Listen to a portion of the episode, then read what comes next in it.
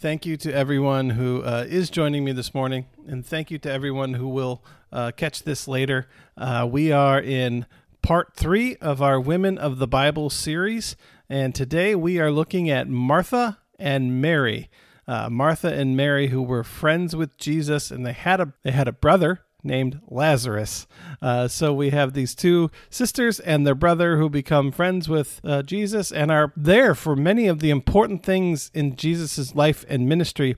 And so we are going to talk about those. Okay, so Mary and Martha, uh, uh we have three Bible stories that include them, and they're three very important Bible studies. Uh, Bible stories. And so uh, we know a little bit. First, let's before we get into those, let's talk a little bit about the background of, of the three of them. That what we know. What we know is that they appear to be wealthy. They appear to be wealthy, and they uh, we don't know where their wealth came from. We have no mention of their parents. We don't know if if they're orphans. We don't know if they're uh, you know where they if they inherited wealth or you know what they do for a living. Uh, we, it appears that Martha seems to be the oldest of the three and appears to be in control of the house. We also know that Mary could afford to buy very expensive perfume called nard, which cost 300 denarii. We'll get into that later. None of them appear to be married, which was unusual in Jewish society for anyone over the age of 20, so they could have just been teenagers. They could have been wealthy teenagers who inherited, uh, you know, their parents died, and so they inherited a house and some wealth. So the first story about Mary and Martha happened in a town near Jericho, which is between Galilee, where Jesus came from, and Jerusalem. Uh, so Jesus visits their house. And while Jesus visits their house, Martha prepares food for the guest, and Mary sat and listened to Jesus. I'm sure you've heard this. Uh, I'm sure you've heard this lesson before, but it's from Luke chapter 10, verses 38 through 42. As they went on their way, Jesus entered a village, and a woman named Martha welcomed him into her house. And she had a sister called Mary who sat at the Lord's feet and listened to his teaching. But Martha was distracted with much serving, and she went up to him and said, Lord, do you not care that my sister has left me to serve alone? Tell her then to help me. But the Lord answered her, Martha, Martha, you are anxious and troubled about many things, but one thing is necessary. Mary has chosen the good portion, which will not be taken away from her. So the two women obviously had different personalities which is common in families, specifically among you know siblings, right? Uh, and so Martha was a doer. She was she wanted to organize and and serve and she wanted to show good hospitality and you know she wanted to make sure that everybody had something to eat and all that stuff Mary wanted to listen. Mary was interested in learning and new ideas, and uh, and so she was sitting at Jesus' feet and wanted to hear what he had to say. And was the dishes can wait. We can remove all that stuff from the table later. Let's worry about that later. Jesus is only going to be here for a short period of time. Let's listen to hear what he has to say, and let's learn as much as we can. So Martha objects to the fact that she had to work while Mary sat and listened. I mean, this sounds like typical sisters, right? And so Martha says, Jesus, would would you tell her to help me? Jesus said to Martha that Mary made the better choice. What Mary was doing was the better thing to do. Uh, so, what's the meaning of this story? So, Mary sat and listened. She she assumed the role, which was typically for males, not females, to sit and to listen and to study and to learn. Right in that time, and in most times, right until recent. The it was understood that the uh, the men would sit and have conversations about new ideas, and and so Jesus like, no, it's important that she sits here and listens, and it's important that she learns about faith and that she learns about what it means to follow Jesus, and this is the better this this is the better thing to do. So so we have Martha, who's not really asking for help. She's not asking Mary to help. She's kind of demanding that Mary helps her. This is the tradition. This is the way it's supposed to be. That women are supposed to clear the table, and that you know the men can sit and talk. But Jesus says the traditional role of women is not important, and he encouraged Mary to sit and to listen and to learn. Let her listen and think. Let her come to understand what is happening. Let her come to see who I am and what I'm doing. I think that very important point that Jesus is making here. All people should think and try to understand for themselves what it means to follow Jesus, what it means to believe in Jesus, what it means to have faith in a world like today, to sit and to listen, or to sit and to read the Bible and to think, to reflect, to say, what do I believe about what just whatever he just said, whatever was just said, what do I believe about that? Do I believe that's true? And to think what it means for me Jesus certainly encouraged the idea of service among his followers. It's important that we serve one another. Uh, Martha's role of service was important, but what he said about being a disciple and learning about the ideas he was explaining is even more important. So there's times when the dishes and the other things can wait. It's important that we sit and listen and think and try to learn and try to grow. And I think that's what Jesus is saying here. So now we go to the second story, one that I think most people know the story where Lazarus dies. John chapter 11, Lazarus dies. Um, so Martha and Mary were in a town called Bethany, which is about three kilometers east of Jerusalem. And Lazarus becomes very ill, so Martha and Mary send a message to Jesus asking him to come. So Jesus receives the message, but put off coming for a few days. He had other important things to do, whatever. In the meantime, Lazarus dies. So the house goes into mourning. Uh, friends and family come to comfort Martha and to mourn for Lazarus. Jesus eventually arrives late when he arrives, Lazarus has already been dead four days. He has he has already been in the tomb four days, which is which is important because back then they gave people three days to wake up. They were they weren't sure you were dead, so they they put you in the tomb and they gave you three days to wake up. But after the fourth day, they realized you're not waking back up. Medicine wasn't where it is today, and so they wouldn't know for sure if somebody was dead. But after four days, after three days, like, well, yeah, he's dead. Martha even says in verse 39 that the, the stench of the rotting body. So th- there's no doubt that Lazarus is dead. And, and so Jesus approaches, Jesus comes, and Lazarus has been dead four days. And Martha goes out to meet him on the road and said, Lord, if you had been here, my brother would not have died. But even now I know that God will give you whatever you ask of him. Jesus said to her, Your brother will rise again.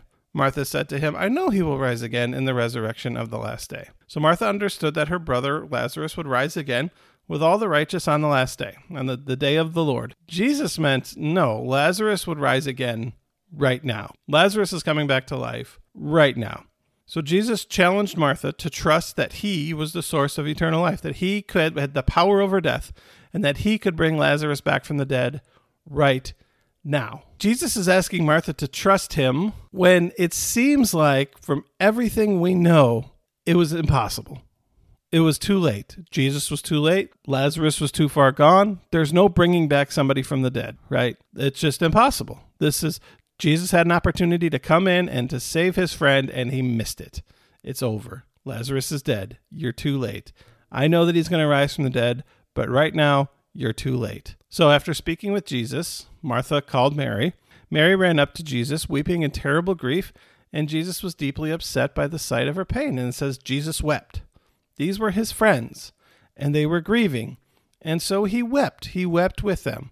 Uh, and so then Jesus goes to the tomb, uh, had the stone taken away from its entrance, prayed, and then loudly called out to Lazarus. And Lazarus appeared alive, still wrapped in the linen strips of cloth used to cover his corpse. So Jesus calls Lazarus out from the tomb, and he comes out the conversation that Jesus has with Martha is very important to our understanding of theology that Jesus has the power over death.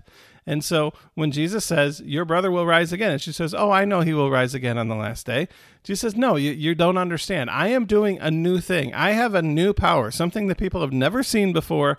And I need, I'm asking you to trust. And he says, Do you trust me? Do you believe me? And she said, Yes, you are the Messiah. And so she says, Yes, I believe. I believe. Whatever you, um, I believe. Whatever you say you can do, you can do. I believe. Uh, very powerful faith. Very powerful faith. The same thing, she says the same thing that Peter says. Yes, you are the Messiah, the Son of the living God. And Peter is given the keys to the early church and becomes the first leader of the church, becomes the, uh, you know, the Pope, basically, is what we say, uh, that, that Peter's faith. But Martha had the same faith. Martha said the same thing.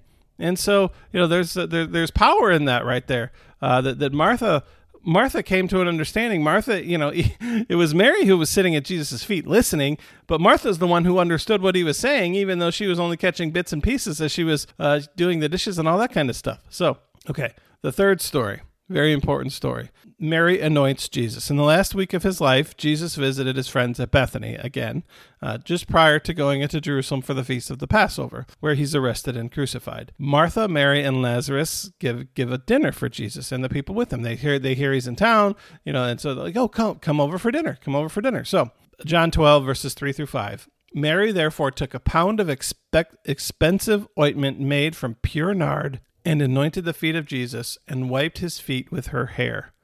The house was filled with the fragments, fragrance of the perfume. But Judas Iscariot, one of his disciples, he who was about to betray him, said, Why was this ointment not sold for 300 denarii and given to the poor?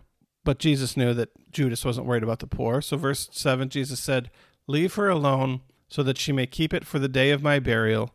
For the poor you always have with you, but me you do not always have with you. So it was um it was the custom back then that when you had guests arrive that they would wash their feet, right? Because it was dirty. Their feet were dirty. They wore sandals and they weren't walking on concrete, so their feet were dirty. And so when they'd come over, you would wash their feet, and uh, or you would, you'd have a servant wash their feet. But here, Mary washes Jesus' feet with her hair and 300 denarii, which was basically a year's wages. It's pretty strange story, right? Uh, how would you feel if someone came to you with, you know, a giant jar of perfume or cologne?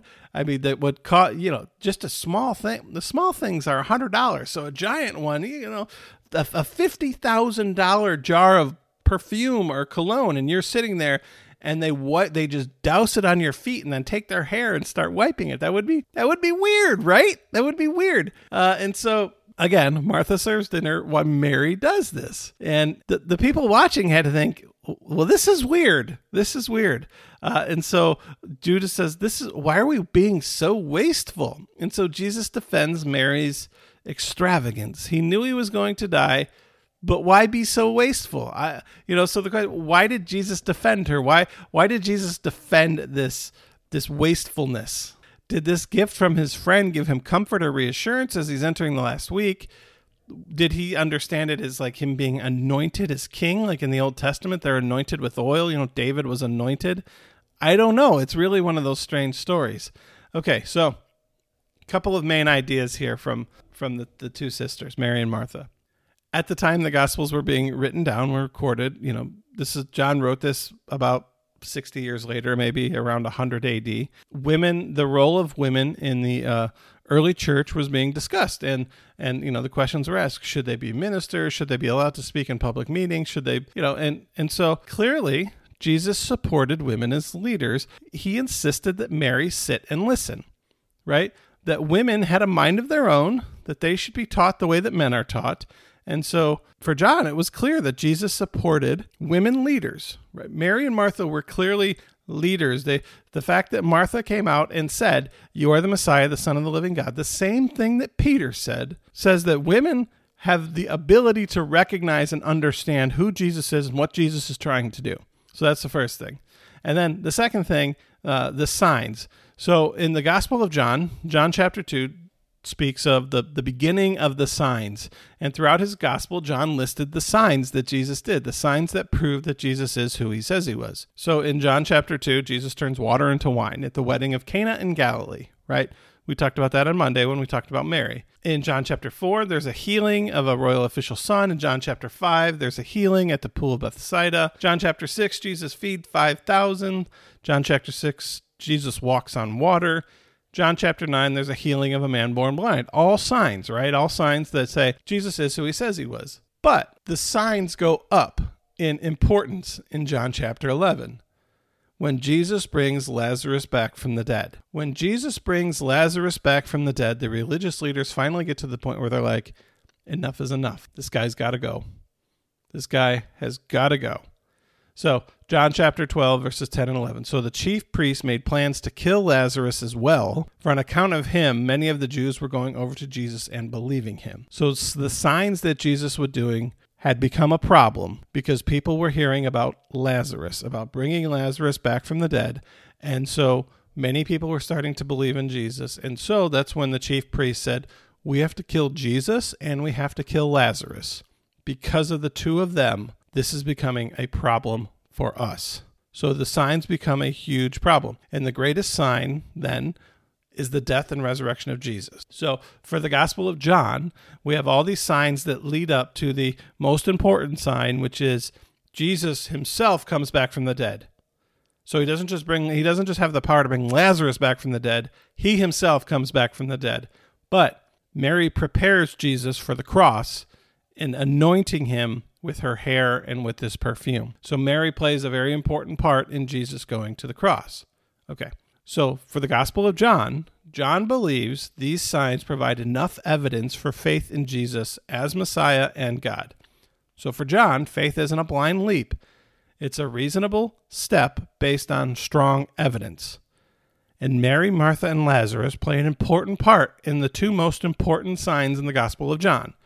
That is, Jesus bringing Lazarus back from the dead, and then Jesus rising from the dead, right? Mary anoints Jesus, prepares him for uh, his death on the cross, and and Jesus comes back from the dead. So, and so these signs then help us to understand. Knowing that Jesus has the power to do these signs, and because Jesus has the power to do these things, these signs, then we can believe that Jesus is the Messiah. We can it's reasonable for us to believe that Jesus is the Messiah. It helps us understand. It helps us understand what Jesus means when Jesus says, I am the Messiah. It helps us understand what Jesus means when he says, I am the Son of God.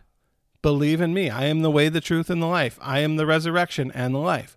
What does that mean? Well, let me show you what it means. I have the power over death. I have power over death. I can bring people back to life, like I brought Lazarus, like I brought myself. I can bring people back to life. I can give people eternal life. So just as Mary sat at the feet of Jesus and wanted to understand, Jesus ha- helps us understand through these signs that Jesus is able to display in the Gospel of John. Mary, Martha, and Lazarus are a part of that, are a part of that. So, all right, we will stop there. We will continue tomorrow with uh, part four of our Women in the Bible series. And thank you for joining us and have a wonderful day. Take good care of yourselves, protect yourselves, and I am praying for you and hope to see you very soon. God bless each and every one of you.